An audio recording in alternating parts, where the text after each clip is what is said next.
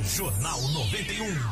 Olha, vamos lá, gente. Curitiba retoma a aplicação da primeira dose contra o novo coronavírus até que enfim, gente. Ainda bem, né? Notícia boa. Ainda bem. Só que é uma notícia boa, tudo que é bom acaba rapidinho, já diz aquele velho ditado, né?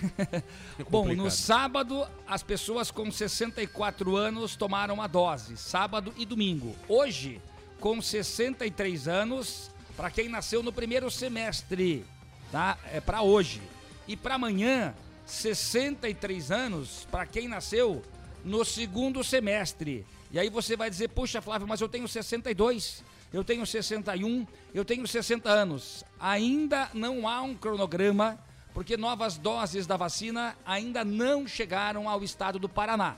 A gente lembra que estas remessas vêm do Ministério da Saúde, vêm de Brasília e nesse esquema de conta-gotas, hoje então apenas para as pessoas com 63, 63, 63 no primeiro semestre e amanhã de novo 63, 63 anos, mas para quem nasceu no segundo semestre. Olha, o papo ainda é vacina e a cidade ganha mais um ponto fixo de vacinação, né, Flávio? Olha, mais um ponto fixo é o Centro de Esporte e Lazer Avelino Vieira. Fica no bairro do Bacaxiri. A gente lembra que agora são 21 pontos fixos. Temos dois pontos de drive-thru, que é no Pavilhão da Cura, no Parque Barigui, e no Santuário do Carmo, no bairro do Boqueirão. Nós tínhamos o drive-thru lá da paróquia Santo Antônio, no bairro Boa Vista, não tem mais. E o prefeito Rafael Greca já tinha dito há algum tempo atrás que também a pedreira Paulo Liminski poderia ser um local de drive-thru, mas isso ainda não acontece.